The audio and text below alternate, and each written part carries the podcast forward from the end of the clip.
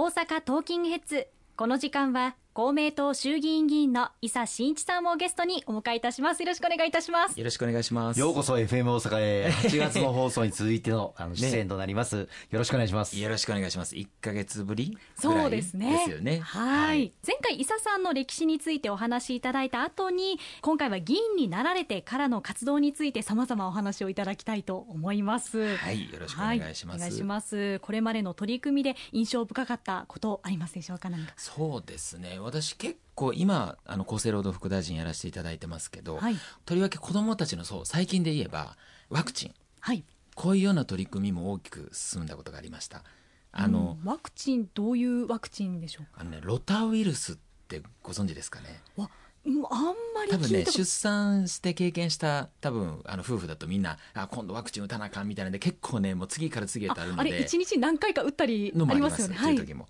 だからロターって言ったらあれかって多分みんな分かる方もいらっしゃると思うんですけど、はい。あれって実はついこの前まで結構高かったんですよあ23万かかってたんですよ、結構高いですね。高いでこのロタって何かっていうとものすごいあの腹痛上から下から全部子供が出すような病気はい。でで5歳までには絶対かかるって言われてるんですけどで普通は12週間で治るからまあ12万23万かかるからもういいかなと思ってるんですけど親はでもねはい実際かかるとひどいので、ああ結構もう胃腸炎みたいな感じになるっそうたりですとねか上から下から。だあかあらそれやったらこんな苦しむんやったら打っといてあげたらよかったっていう声が結構私届いて聞いててはいでまあこれ実は重症化したら亡くなる場合もあるんですよ。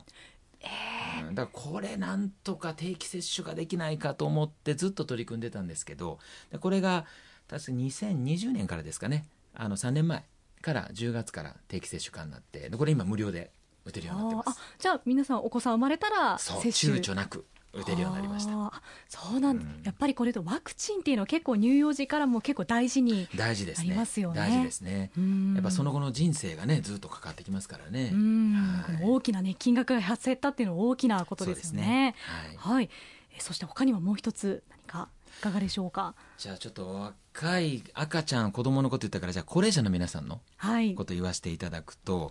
認知症対策、はい私これずーっと議員になって今4期目ですけどずっとやってきたんですよはい今認知症の方とその予備軍の方含めると600万人って言われてて高齢者の皆さんの安心って言ったらもうこれ認知症対策って避けて通れないんですよねうん、人事じゃない感じも人し事じゃまないすよね。そうっていう観点でやっぱりこれをしっかり前に進めなきゃいけないっていう思いで十数年やってようやくこの6月国会でついに実現したのが認知症基本法っていうものです。うん、この認知症基本法ってどういうものなんでしょうか。これでねだいぶ認知症対策これから変わっていくと思うんですよ。そうなんですね。うん、例えば認知症ってそのなられた方も大変ですけどご家族が大変なんですよね。はでい。そのご家族の方を地域でしっかりとそれぞれ支えていくようなこういう体制作りましょうということであったりとかあと認知症はあの早期に発見して早期に対応すると悪化を防ぐことができるんですよ。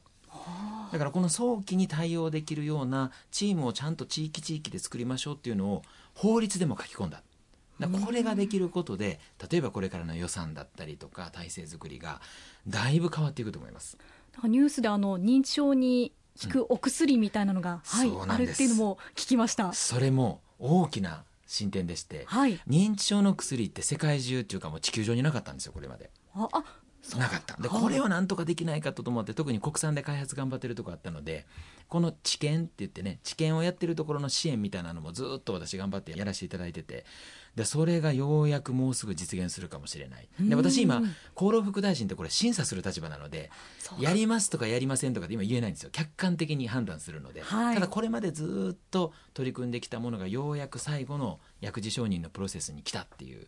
もうすぐしたらもしかしたら皆さんにお届けできるかもしれませんっていうあー状況ですね今、ええはいじゃあもう認知症の方もそうですし、この周りのご家族の方にとっても希望が持てるようなそうですねことですよね。はいでここからさらにこの薬がもしできたらさらにもっといい薬もこれからどんどん研究開発進めていきたいなというふうに思ってますはい、わかりました。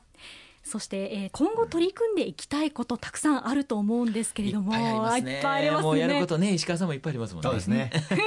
石川さんと一緒にねいろいろ仕事することも多くて、はい。はいじゃあその中で、はい例えばどういうことでしょうか。出産費用実はねこれまで出産育児一時金って出産したらお金もらえますよね、はい。でここから大体この出産費用って出せてたんですけどでこれがね毎年、まあ、結構上がってってんですよはいで。出産費用が高いって聞きまし高いた。って聞きますよね、はい。でこれやっぱ人件費が高騰してるっていうのもあるし技術がどんどん上がってるっていうのもあるしでここをしっかりとこのカバーできるぐらいやっぱり一時金もちゃんと上げていかなきゃいけないで今回はい50万円まで上がりました、はい今日本の全国の平均の出産費用って49万6千円なんですよじゃあそこはカバーで一応きてカいバーるしてるような。はい。ただただ格差があって都市部は高いんですよねあー東京とか平均したら70万とかそんなに高いんってでいすうとこねもあ。るんですよで安いとこ行くと30万とか40万とかっていうとこもあって結構差があります結よね。構差がある。だからここは今後どうしていくかっていうのは一つの課題なんですけどある意味実質無償化はしっかりとこのまま維持していきたいなというふうに思ってます。やっぱりお子さんを産んで育てていくのって本当にお金がかかると思うのでそうですねのあたり皆さん不安な方多いと思いますそねの。最初の入り口ですからね。はいはいうんうんえそしてまた、えー続いて他にはどういったことにで取こりのま組んまでい子きたい供でがしじゃあょう大きくなります。はいで今度教育ですよね。かはいで教育も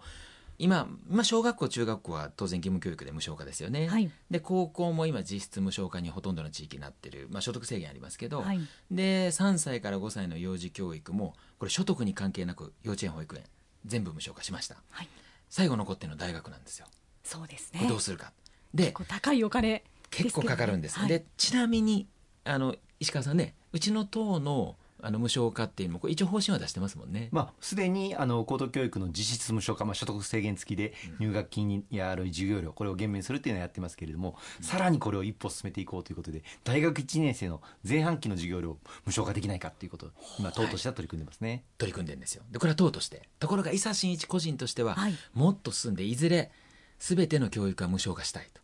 これいうふうに思ってますかなり大きいですねかなり大きいだただそれをやろうと思ったらめちゃくちゃお金もかかるので、そうですよねあの何百万とかにそなうってできますよねだから誰でも彼でもっていうかその今みたいに、まあ、私も残念ながらそうやったけど大学行ってからちゃんとめちゃくちゃ勉強したかっていうと、はいまああの多少サボってたっていうところもあって。まあいや安田さん は